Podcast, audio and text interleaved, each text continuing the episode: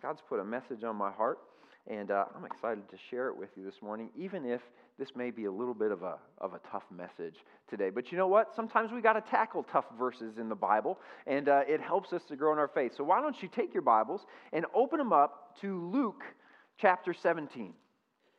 Luke chapter 17, and the title of the message today is What Did You Expect? What did you expect? Uh, have you ever had a time in your life where you had grand expectations and then you were hit with reality and that didn't meet the expectations, right? Uh, you ever been there before? Uh, I, I, find it funny. There's, uh, there's about a bajillion cooking shows on TV uh, these days, usually competition shows where they, you know, compete against each other and they try to make the best dish and all that. And, you know, some of them are a lot of fun. And, and one of them I noticed a few years back that they did, they decided to take just your regular average Joe home cooks, right? Not, not special chefs, not highly trained, but people who maybe tend towards disasters in the kitchen. And uh, they brought them on this show and uh, to compete. And what they did was they, they put out this very nice dessert that was all decorated. I mean, we're talking like cake boss level desserts. They're all fancy that look like, how is that possibly cake? And they said, all right, you have to recreate this and do your best job. The show was called Nailed It, right? And, and they had to do their best uh, to come back and, and try to meet these lofty expectations, and who could ever come closest to it would win $10,000. So I want to show you some of these, again, to, to show you the difference between our expectations, because I think it's kind of a picture of what our life looks like. We have these grand expectations, but then when we really get in the moment, reality sets in. So uh, here's some of the pictures. The first one, uh, you had a nice formal wedding cake. Doesn't that look nice? Doesn't that look pretty? Oh, that just looks perfect. All right, now this is the reality of what they did when they tried to make it. Nobody wants that at their wedding, right? Uh, let's show you another one here. This was the, the expectation. Look at that. I mean, that, that dinosaur looks like he could just jump out of that cake and eat you. You know, it's just like, how, how did they do that? Uh, so that was the, that was the expectation, and uh, here's the reality.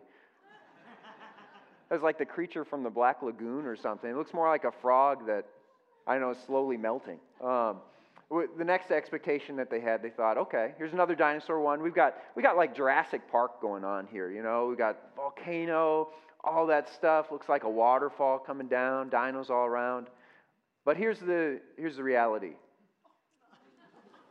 It looks like the volcano went off on Isla Nublar, and now all the dinosaurs are ash, and, you know, it just didn't go so hot. Show you a couple more. Uh, gingerbread house. Anybody try building a gingerbread house in here? Right? And that's what it's supposed to look like. You know, snow coming down, you know, it looks all pretty. And and this was the reality of what they, they turned in. It like went from three stories to the gingerbread shack. You know, that's, that's what we've got going on. Expectations versus reality. Let's look at the next one here. Uh, oh, how cute. Right? We've got pigs and they're, they're, they're in the, the pigsty, you know, they're in the mud hole and they're having a good time. That guy looks like he's swimming. We've got Kit Kats around. and somehow it's changed. The first ones look happy. These ones look like they're, they're dying in like an active volcano or something like that. Uh, let's, let's check out, I think we got two more. All right, so we, the unicorn cake. Oh, that looks like perfect for a little girl's birthday party, doesn't it? So let's see what, uh, what they came up with. That looks like the mascara is running down, you know, it's just like crying all day. Uh, apparently, what's sticking out on top is actually a carrot that was spray painted gold. I, I don't know if I want that in my cake. Uh, all right, last one here. All right, we've got, we've got Rapunzel up in her, her castle. I'm just thinking there's, there's no way that, that that could be remade. But let, let's see how reality set in. You know, I'm, it's really not that bad. I'm kind of impressed with that one. But, but could we zoom in for a second on the princess? That'll give you nightmares, won't it? Like, nobody's saving that princess. So, these expectations versus reality, right? In life, we have a lot of grand expectations. We think, I know how this is going to go. It's going to be perfect. You know, maybe you're standing there on your wedding day and you just look in the other person's eyes and you're like, oh, this, this person's perfect. They could never do anything. You know, they could do no wrong. And you think you're walking into just happily forever after. And a couple of months go by and you realize, oh, this is harder than I thought. You know, this is more difficult than I thought. Or that first time you hold that newborn baby and you just think, oh, this, this child is perfect. You know, I, they could never do anything wrong. That doesn't last very long right? And you start changing the opinion. You start realizing, like, oh no, this is this, this is harder than I thought. You know, this isn't like the pictures. This isn't like the movies. Or, or maybe you go and get that job that you thought was your dream job. You you had all this other stuff that was rough going on at the other one, but now you got this and you think it's going to be perfect. And and you know maybe it is for the first week or the first month or the first year. But then you realize, no matter where you go, people are people, and reality sets in. Uh, maybe you have grand expectations for this new exercise program that you're going to do, right? New Year's coming fast, where we set all these resolutions that we think we got this. It's going to be no problem. We're going to we're going to do these things. You know, I'm going to get back to those six pack abs. This is going to be great. And then you see, you know, the cheeseburger or the chocolate cake, and you just can't say no to that. And reality sets in. And the question is, what did you expect?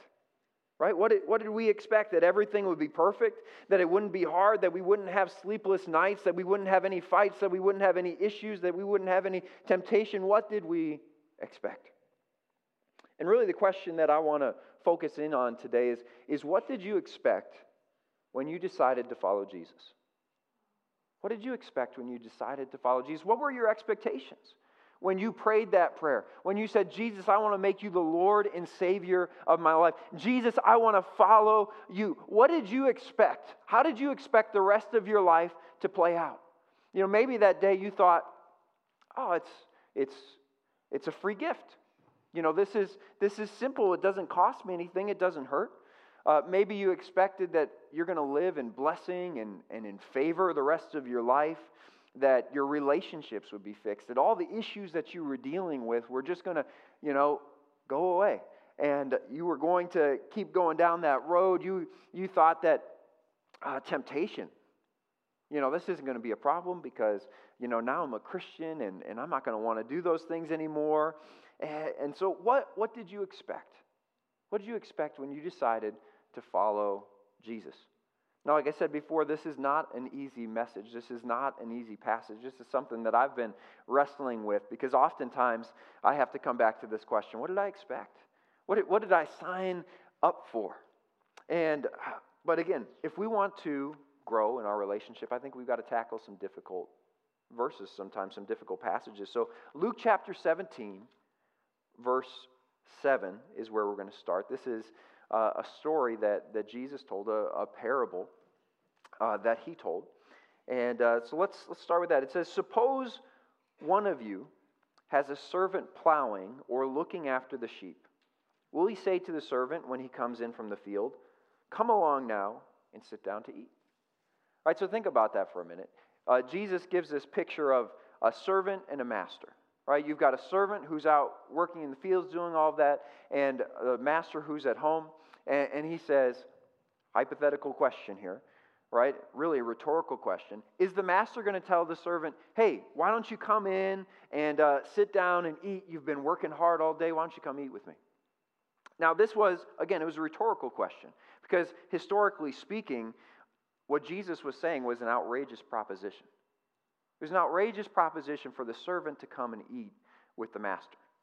Now, in today's terminology, it may not be uncommon for you to, uh, you know, go out if you're employed somewhere to, to go out and grab supper with your boss or go over to their house. That may not be unheard of. Or if you're a boss to, uh, you know, invite somebody over that you work with, uh, that may not be that unusual. But that's something that we're only really familiar with here since probably the 20th century. You know, even just a couple centuries ago, this would have been unheard of for you to, you know, associate with your master outside of work, to associate with your boss outside of work. And in, in the culture around Jesus' time, this would have this would have been taboo. If we could put it into today's equivalent of what this question might look like, it would be uh, let's say you're going to go on a vacation. Okay, so you call up your, your travel agent and you know, you tell them, hey, this is what we want to do, this is where we want to go. And so your travel agent works real hard and they say, all right, You know, we've got everything lined up. We've got the flights lined up. We've got uh, your hotel. We've got all the transfers lined up. We've got excursions lined up. You're going to have the greatest time of your life. And uh, I've got, I've got uh, the seats 7B and 7C reserved for you guys on your flight. And, and oh, by the way, I just want to let you know, I worked so hard on this thing that I booked myself seat 7A. You know, so I could just ride along with you guys. I hope you don't mind the aisle seat because I'm a window person. You know, and I'm going to be with you every step of the way. You know, we'd be thinking, no, not, I didn't hire you to come along with me on vacation. I, I hired you to plan my vacation. It'd be a similar today if, if you hired a, a plumber to come fix a leaky pipe, right? And they get over there, they, they do their job, they get it all done. And then afterwards, you know, after you, you pay them, you, you write the check, they decide, you know what, I'm just going to go over to the fridge and help myself. You know, see what I got. And then after that, they decide, well, you know, I, I kind of worked up a sweat during this, so I'm just going to go hop in the shower and, uh, you know, uh, make sure all the pipes are working there. And then I'm going to invite myself over for supper and, and do that. No, get out of my house, right? Like I invited you here to fix a problem. I've hired it. Uh, you, you've done it. End, end of story. And so that's what Jesus is kind of saying here. This, this would be unheard of for the servant to come to the, to the master's house to sit down and eat with him. So, verse 8, he continues. Says, Won't he rather say, Prepare my supper, get yourself ready, and wait on me while I eat and drink? After that, you may eat and drink. Will he thank the servant because he did what he was told to do? So, again, this was another rhetorical question that Jesus was asking. Of course not. Right? In, in this context, in this culture, uh, to thank a servant for doing what they were hired to do would have been unheard of. You know, same way today, you know, do we, do we thank our car every time that it runs and gets us from place to place? No, we just yell at it when it doesn't work. You know, that's, that's a true. You know, does your refrigerator demand praise for keeping your food cold?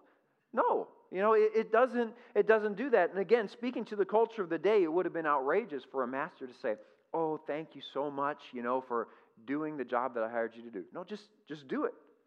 Just do it. And, and in verse 10, Jesus relates this principle. Now he, he takes the servant and this master principle and he relates it to us. Verse 10, he says, So you also, when you have done everything you were told to do, should say, We are unworthy servants. We have only done our duty. Jesus, we thank you for your word. God, while this isn't an easy passage for us to understand in this century, uh, Lord, we know that it holds great meaning. And so, Lord, I pray that you would just open up your word to us, that we would, we would understand and that we would grow uh, through this passage, that, that, this parable that you've shared with your disciples. In Jesus' name, amen. So, again, this is a tough passage. In this parable, Jesus is saying, We are the servants, and God is the master. And oftentimes we like to be thanked for what we've done, right? We, we like to think, God, look at all I've done for you. And in this passage, Jesus is saying, You guys serve, do your job, and you don't deserve thanks. You don't deserve to come in and, and eat. You don't deserve to just like, as a Christian in today's world, it's just, well, that's pretty harsh, God. Why would you say that? Let me share a story with you. Um, I heard of a, of a couple, and uh, they, they started dating back in the late 90s. Anybody in here start dating in the late 90s? Anybody? Nobody wants to admit it. All right. Well, just, just imagine for a second, all right? It's the late 90s, they start dating, and a classic relationship. The guy asks the girl out, says, hey, would you like to do, you know, dinner and a movie, dinner and bowling, whatever it might be. And so they would, they would go out on, on dates, and every time the guy would offer to pay for the girl. And she would, you know, kindly accept his offer and graciously accept it. And, and so, uh, you know, they every time he would offer to pay and, and go through that. So they went on many dates. They, they dated, you know, over the course of a, of a couple years. Their love began to grow, and, and finally they got to their wedding day. It was kind of a perfect story. Guy meets girl, they um, come together, they're, they're married, and they live happily ever after, right? Classic love story.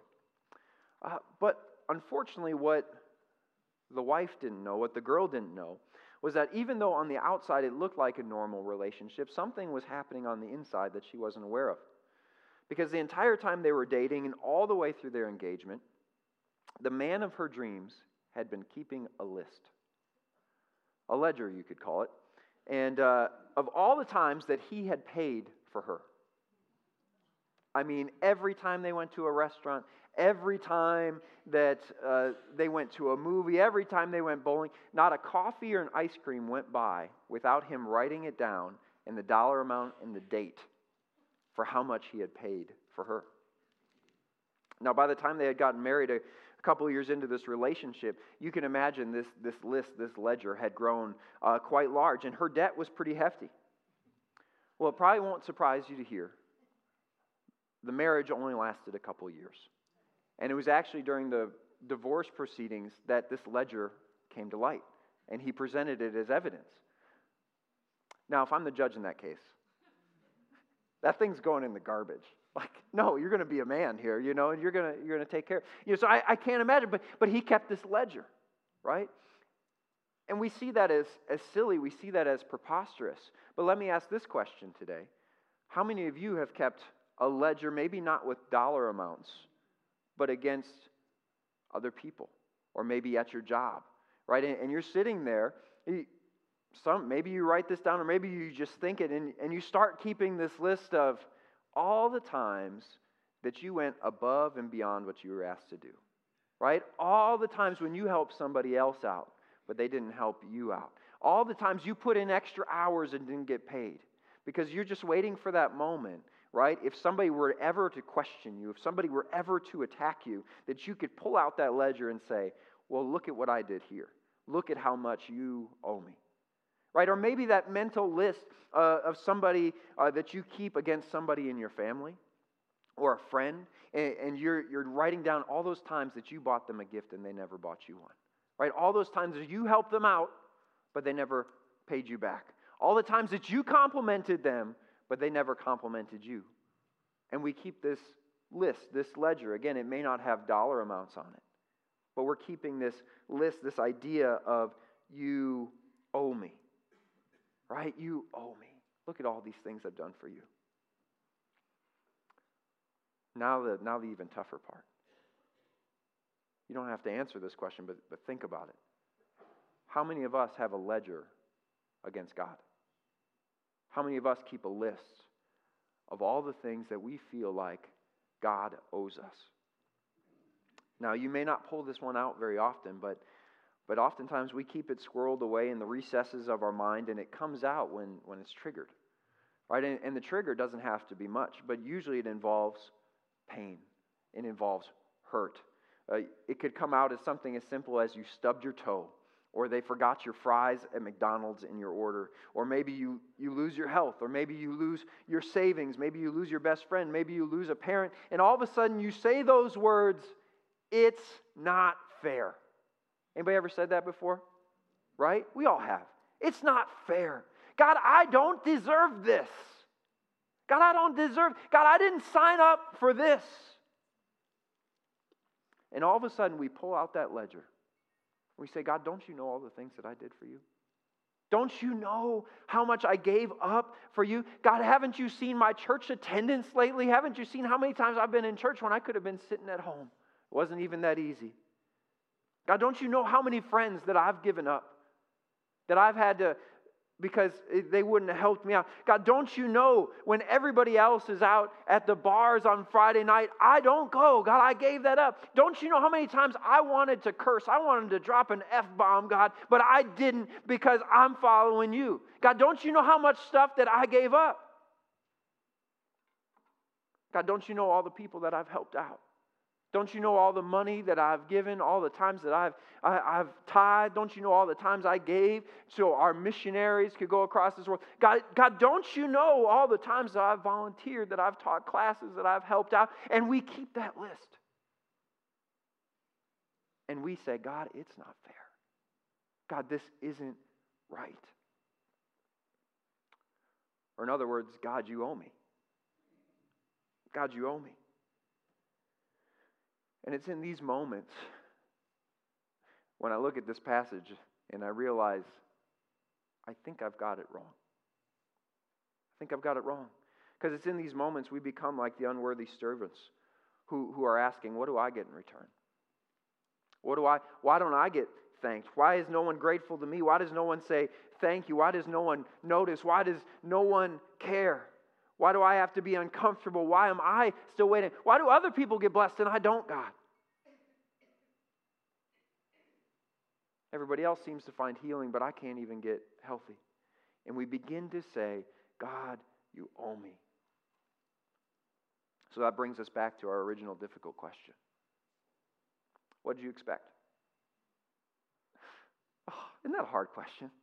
What did you expect? What did you expect when, when you gave your life to Jesus? I mean, go back to that moment for a second. Uh, many in this room, you, you made a decision at one point in your life to say, I want to follow Jesus. Some of you here this morning haven't, and that, that's great. I, I'm glad that you're here with us this morning.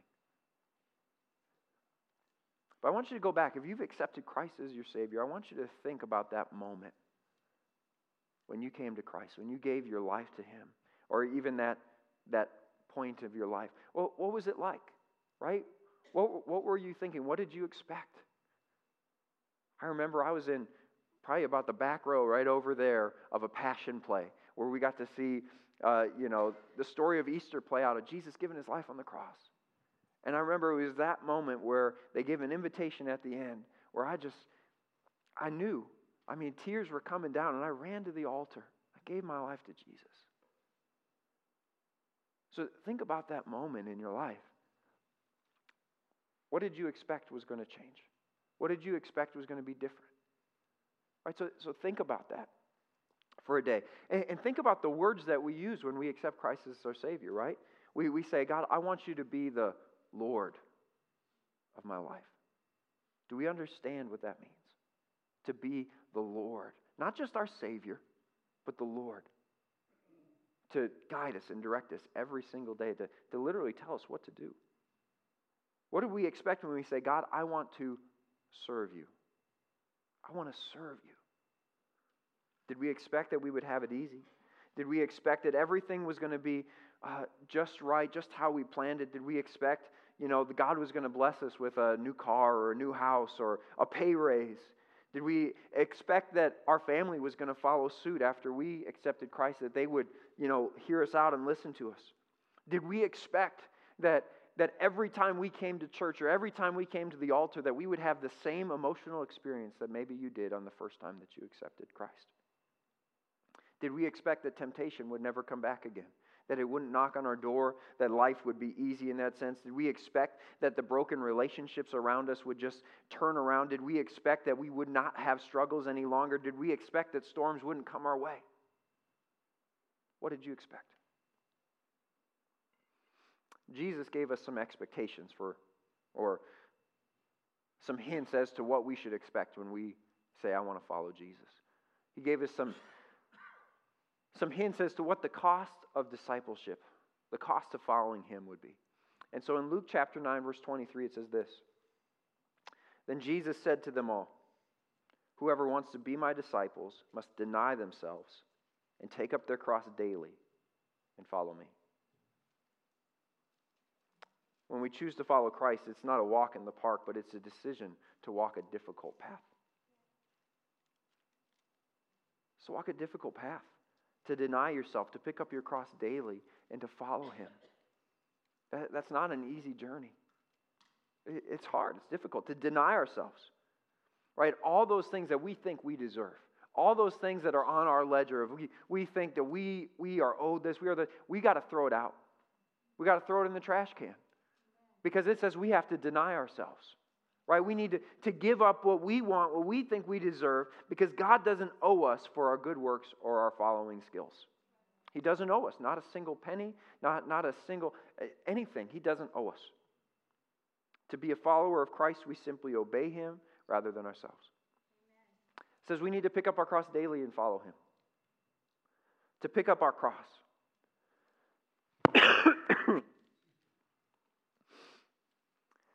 I can't imagine what the disciples thought when Jesus said this. I've mentioned this before, but I mean, this is just something that just plays over and over in my mind. What did the disciples think when Jesus said, Pick up your cross daily? Because at this point, Jesus hadn't died on the cross. At this point, crosses weren't hanging in the temple and in the synagogue as signs of victory, as, as, as signs of, uh, uh, of Jesus. To say, pick up your cross daily, you know, a, a cross at that point, that's what thieves died on. That's what the lowest of the low, it, it was a public humiliation. They would see people carrying their cross in the street going to their death. So I can't imagine what it was like. I mean, in today's term, a, a cross was a hangman's noose, it was an electric chair, it was a firing squad. So imagine if Jesus came to you today and said, If you want to be my disciple, right, you need to deny yourself. You need to endure the electric chair and follow me. Like, who's jumping at that? But that's what Jesus told them. How, how strange, how strange it must have sounded to them to pick up your cross daily. The third thing he said, and follow me, to follow Jesus, right? No longer when we accept Christ as our Savior do, do we determine our steps or the path that we take, but God determines our steps. He determines our path. We, we get out of the driver's seat of our life and we allow Jesus to sit in the driver's seat. But how often are we like that critical, you know, co pilot? Ever done that where you're, you're driving and the person in, in the seat next to you is like, What'd you take that route for? You know, I wouldn't have turned right there. You know, and it's just like, hey, would you knock it off? You want get over here and drive. But how often do we do that to Jesus? Oh God, why do we have to go that direction? You know, really? That's going to slow us down. It's not going to save us time. No, we, we said, I will follow you. Right? We've got to count the cost on this. Being a disciple of, of Jesus, being a servant of God, is not an easy decision to make, and it should not be taken lightly. This is high commitment. This is giving our life totally to Him. So, what did we expect? 1 Timothy 3:12 says, "In fact, everyone who wants to live a godly life in Christ Jesus will be persecuted." We signed up for persecution. John 16, 33, it says, In this world, this is Jesus talking. He's telling his disciples, In this world, you will have trouble. He promised us, You're going to experience trouble. You're going to experience storm. This isn't going to be a cakewalk. Uh, in the verse, Luke 9, 24, it says, For whoever wants to save their life will lose it, but whoever loses their life for me will save it. And that's the thing. You know, we, we say salvation doesn't cost us anything. And, you know, it, it maybe doesn't in the media, but, but really what it costs us, it costs us our life. It costs our life.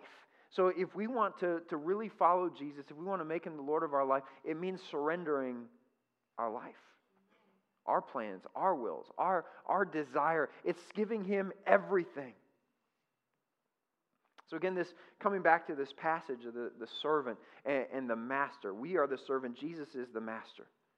And when we serve him, when we live our lives, when we give our lives up for Him, when we give Him our everything, it says that we don't deserve to be thanked for that. That we don't deserve anything special for that. That this is what we signed up for. This is what we signed up for. We signed up to deny ourselves. We signed up to carry our cross daily. We signed up to follow Him. Yet, how often do we pull out the ledger and say, God, you owe me? God, look at how many times I denied myself. God, look at how, how well I've been carrying my cross. Look at how well I followed you. God, you owe me. And we say, I, I deserve better, or maybe I don't deserve this storm that I'm going through. And it says that if we expect to be thanked, that we are unworthy servants. Now, Maybe you're sitting there and there's a debate going on in your mind. Like, what about all these other passages? You know, that, that says how good God is to us and how much He wants to reward us and how much He, he wants to love us. And, and you know what? If this was the only verse in the Bible, right? If, if we only had our view of God based on this one verse, we would probably start to view God as, as someone who is cold, as, as distant, as, as a harsh master. Uh, not as a not as a loving loving father, but you know maybe he's maybe he's just, you know, maybe he's fair, but, but maybe that's the best thing we could say about God. Harsh at best. So again, you're, maybe you're debating, what about these other verses? What about God's love? What about his kindness? What about his mercy? What about, you know, all these things he wants to give us? I, I thought we were not just servants, but we were children, you know, all these different things. So let's let's compare some things. So in Luke chapter 12, just a couple chapters earlier, verse 37, it says this. Jesus, again, telling a parable about servants and a master. We're the servants, Jesus is the master. It says, It will be good for those servants whose master finds them watching when he comes. Truly, I tell you, he will dress himself to serve, will have them recline at the table, and will come and wait on them. These two verses seem like total opposites, don't they? Right? In the one passage, it's do what I told you to. I'm not going to thank you. You don't deserve it. And in the other passage, it says, if the master comes and finds the servants faithful, then not only will the, the master eat with the servants, but literally, the master will become a servant himself, and he will serve his servants. Now, these passages are both in the Bible, they're both describing similar things. How, how, how can those both be true at the same time? How, how can these passages coexist in the Bible? And, and so we start by, by understanding the Bible's true, the Bible's authoritative. And, and so if the Bible is true, it doesn't have any errors, then these two passages must come together somehow. And so to understand how these passages can both be true, we need to understand the difference between what we deserve and what we don't deserve. And what we don't deserve is what our Bible likes to call grace getting things that we don't deserve. That's called grace. You see, in the first story in, in Luke 17, if we look at the reality of it, we deserve nothing more than to call God's master, to humbly give him everything and anything, and to say that everything I have is yours. And those lists that we keep are a constant reminder uh, of our failure, that, that God owes us nothing. Right? That's what we deserve. We, we don't deserve to sit with the master. We don't deserve thanks. I mean, think about it. Think about it for a second. God loves you. He designed you. He put a lot of work and effort into making you unique. He, he, the Bible says you are fearfully and wonderfully made. Right? He, you're, you're God's craftsmanship. You're, you're God's, you know, most wonderful creation. He looked at you and he said, you know, this is good. This is good. And he designed you for a purpose. He designed you to have relationship with him. He, he gives us rules and shows us the right way to live. He gives you a plan and He gives you a purpose in your life. And then what's the first thing we go do? Not listen to Him, ignore Him, reject Him, just like Adam and Eve did in, in the Garden of Eden. But it's not just their sin, it's all of us chose to sin. All of us chose to ignore Him. And, and the Bible says that the wages of our sin, what we deserve, is death. That's what we deserve. We, we deserve death. We, uh, eternal death. The Bible calls that hell. That's what we deserve. It's hard to swallow, but it's true. So that, that first parable is, really what we deserve. We deserve just to serve Him, and, and He owes us nothing. He has given us everything. The fact that we're alive today is because He's given it to us. Everything we have is from God. We, we deserve nothing more. In fact, He's been too gracious to us already. So that's what we deserve. But out of His kindness, out of His love for us, He gives us something we don't deserve. He sent His Son Jesus. For God so loved the world that He gave His one and only Son. And, Jesus humbled Himself. He was the master, but He became a servant.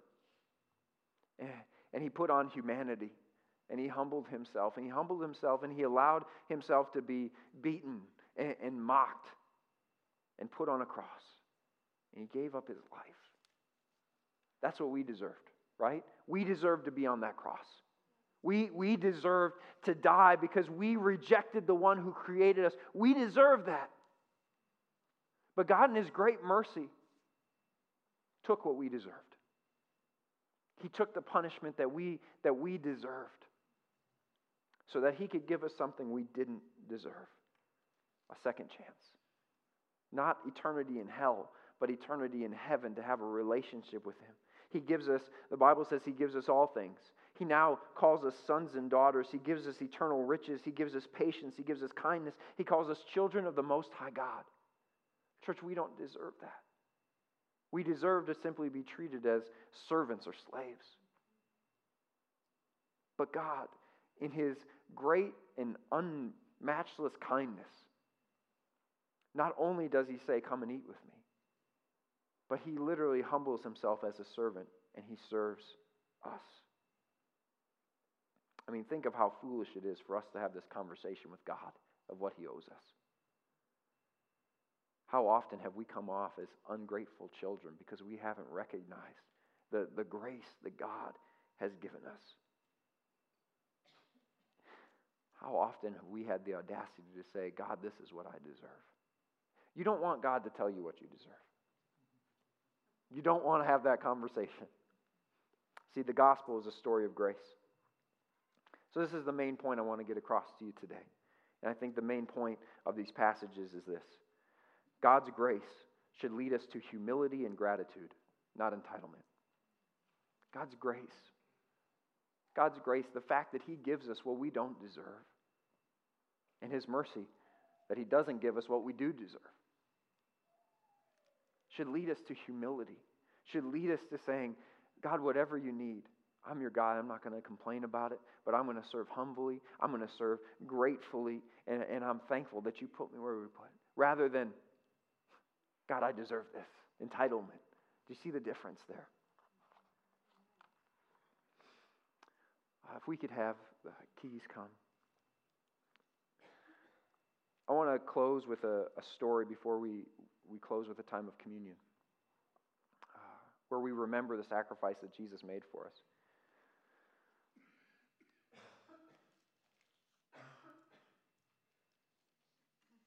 I want to read to you a story of a missionary. Uh, missionary to Sudan. Uh, Sudan is a, a country located just south of Egypt. It's a hard country, it's a difficult country. There's 48 million people who live there, 92% are Islamic. There's 170 people groups, and of those 170 people groups, only one uh, is labeled as significantly reached for Christ. Only one. And uh, this missionary, she writes this Looking back, I had a handful of expectations that I thought were pretty realistic. I expected it to be hot, hard, dusty, and dry, resistant. I also expected God to be faithful to His word. Most of my expectations were met without delay. Daily temperatures over 105 degrees Fahrenheit for months on end, tears in my first Arabic lesson, huge walls of dust ushering in mere minutes of rainfall. But yet God was faithful to his word. He just wasn't faithful in the way that I expected him to be. Anybody ever found yourself in that situation before? She writes, I found it discouraging that language teachers weren't interested in saying the sinner's prayer after two years of life on life with them. Neighbors were kind and hospitable, but not ready for a Bible study. Thoughts of, why am I here? And this isn't what I signed up for started wrapping in my brain. And she writes, Then I read Luke 17, this passage that we read today of being unworthy servants. And I remembered how faithful God had been to us over the years faithful to protect us, to heal us, to restore us, to refresh us, to get us visas. So, what was my problem? Everything in Sudan was exactly as I had originally expected it to be hot, slow, difficult, daily battles in the spiritual realms, conflicts within and without. Why was life such a struggle? Why couldn't I just be content and satisfied? She comes to this conclusion because I had forgotten that it was my part just to obey, that Jesus is my just reward, that He can do as He sees fit with me, my family, and the work in Sudan. Jesus makes every night without power and every delay over visas and permits worth it. And only Jesus makes it worth it. I didn't expect God to bring me all this way to change what He saw in me, but He has. I needed Sudan more than Sudan needed me, and I didn't expect that. I thought God was bringing me to Sudan to change Sudan. I didn't realize that His primary purpose was to expose all the junk in my heart and change me. So grateful that even in the less of ministry, as I thought it should be, I got more than expected. What a perspective. Here's this missionary who came in knowing that this is going to be a difficult battle, knowing that it's going to be hard, only to find out she was right. This is exactly what she expected. But still, there was some maybe unwritten expectations that she thought, you know, God was going to answer her prayers in, in great and magnificent ways. And so she's struggling with this concept of what did I expect versus what was reality. I want to share with you this final quote that she has. Again, this idea of what did I expect? Do I expect um, everything to be great, everything to be, you know, perfect? Here's the quote. Or do you expect God to wring the self out of you in a painful and lengthy process using circumstance and shattered expectations, and then surprise you with how good it feels to have His image stamped deeply onto yours? Hmm, think about that for a moment. The Bible often that, uses that idea of, of pottery, right? That we are the clay and He is the potter. And that shaping process is not easy. It's difficult. It's hard. But but that's what God's doing in our life. That's maybe you're walking through some storms and some difficulties today. And you feel it. You feel the hand of the master, of the potter, just shaping you and changing you and maybe pushing down some things that were imperfections just so he can build you back up. But man, in that, that shaping and that molding situation, it feels hard. It, it hurts. It doesn't feel good. But yet at the end, when we take a step back and we see the Master's handiwork in our lives, His seal placed on us, and the amazing feeling that we have because we are God's. We are His, and we get to spend eternity with Him. Today, I want to I want to close just with communion, joining around this, this table with Jesus to start out with, 1 Corinthians 11 28 says that everyone ought to examine themselves before they eat of the bread and, and drink from the cup. And so today, I, I want to take just a moment for us to reflect, to think back. And, and, in fact, if you've got your bulletin handy, you got some space on there, you got, um, you can grab one of the cards from up front, flip it around right on the back. And I want us in these next few moments, I want you to just maybe journal a little bit. Write down your expectations, what you expected when when uh, you said, God, I want to follow you. Right? Maybe, maybe write down some things uh, of what you expect God to do in us because you know what? God's faithful. Here's some other things that, that He promises us that He's going to be with us. We, we may go through the storm, but He's going to be with us. This world, we may have problems, but take heart, I've overcome the world. So just write down some, some expectations, maybe, Maybe you write down it's going to hurt. God, I may go through seasons of being overlooked and underappreciated. God, I may not always get my way. God, I may not always have an overabundance. Or I may get looked down upon or made fun of. Or, God, I know it's going to take discipline. But you can also write down, I know that Jesus is going to be faithful to his promises. I know that my life will be transformed. I know that one day I get to spend eternity with Him. I know it's worth it. So take some time just to journal what God's doing in your heart today. Now, to receive communion, you don't need to be a member of this church. All you need is a relationship with Christ. Today, if you don't have a relationship with Christ, uh, today's a great day to start. Again, the, the initial action is easy say, God, forgive me. I'm, I'm a sinner and I'm in need of a Savior. Thank you that you died, that you rose on that cross. I want to make you the Lord of my life. So, again, initially, it, it doesn't cost you anything, but we need to count the cost because it costs our life. But He promises when we lose our life, we will save it because now we get to spend eternity in heaven with Him. Everything, we are in the best hands. We have a good master who loves us and cares for us and wants. So today I want you to take a moment, just examine your heart. Maybe write down some things of your expectations of what God you want God to do. And take some moment. If you didn't grab uh, one of the communion elements you'd like to, they're in the back. You can get up and, and grab one of those, and, and uh, we'll we'll receive this in just a moment. So take a moment. Jesus, we pray that you would move in our hearts. Help us to have a moment where we examine ourselves and what you're doing and examine our, our walk with you. Count the cost what you want to do in our lives moving just take a moment. This is between just you and God.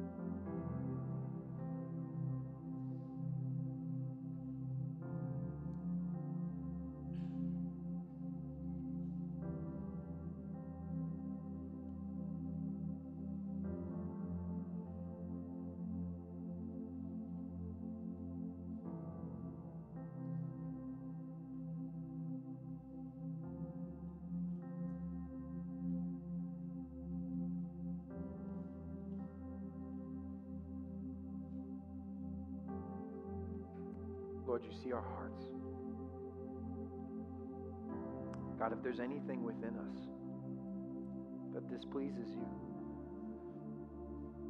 if there's any ledger that we're keeping against you, oh God, we lay it at your feet. Lord, would you forgive us? Make us right with you.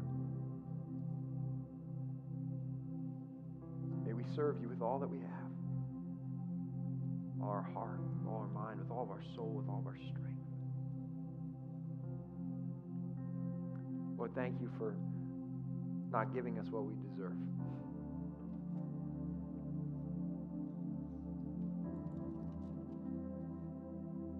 Lord, thank you for giving us your grace instead. In Jesus' name, amen. This morning we want to remember what Jesus did on the cross. Want to remember the sacrifice that he made when he took what we deserved so he could give us what we don't deserve. It says the Lord Jesus on the night he was betrayed took the bread. And when he had given thanks, he broke it and said, This is my body, which is for you. Do this in remembrance of me. So would you hold the bread in your hand? And let's let's pray and let's remember Jesus' body, which was broken for us. Lord, thank you. Thank you. We take a moment to pause and to remember as you commanded us that you allowed your body to be broken so that we could be whole. God, that you, you sacrificed yourself on that cross that you were beaten, that you were whipped.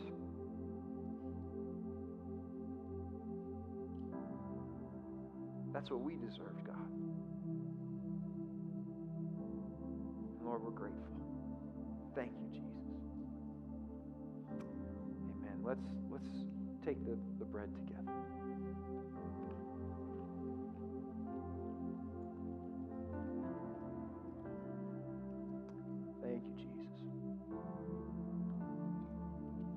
Says, In the same way, after supper, he took the cup, saying, This cup is a new covenant in my blood. Do this whenever you drink it in remembrance of me. For whenever you eat this bread and drink this cup, you proclaim the Lord's death until he comes. So, would you take the cup this morning? Let's, let's just hold it in our hands. Let's pray over it. Jesus, thank you for the blood that you shed on the cross. The blood that you gave, that you sacrificed so we could have life.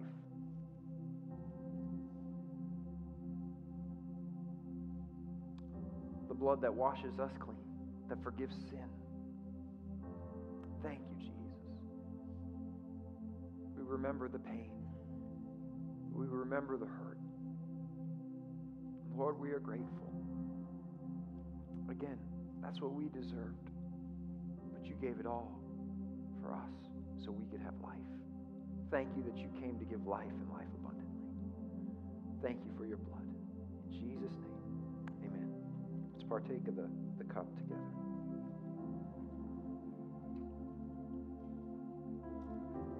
Thank you, Jesus. Thank you, Lord. God is so good. He gives us what we don't deserve. Would you stand with me? Lord Jesus, thank you. God, we are unworthy servants. We are sinners in need of a Savior. God, we think we have all the answers, but your word says there's a way that seems right to a man, but in the end it leads to death. God, we're on a road to destruction, and we need a Savior. We need you to be our Lord. So, Lord, thank you. Thank you that you made a way. God, thank you. You don't have to, but God, you humble yourself and you serve us and you give us something we don't deserve. So, God, may we toss the ledger, not just out with the ledger we keep against you, but God, may we, may we toss the ledger that we keep against others because, God, we're, we're in debt. We can't pay it back. We owe you nothing, we owe no one anything. They owe us nothing. But Lord, we, we need you. We're in debt to you. You did what we could never do.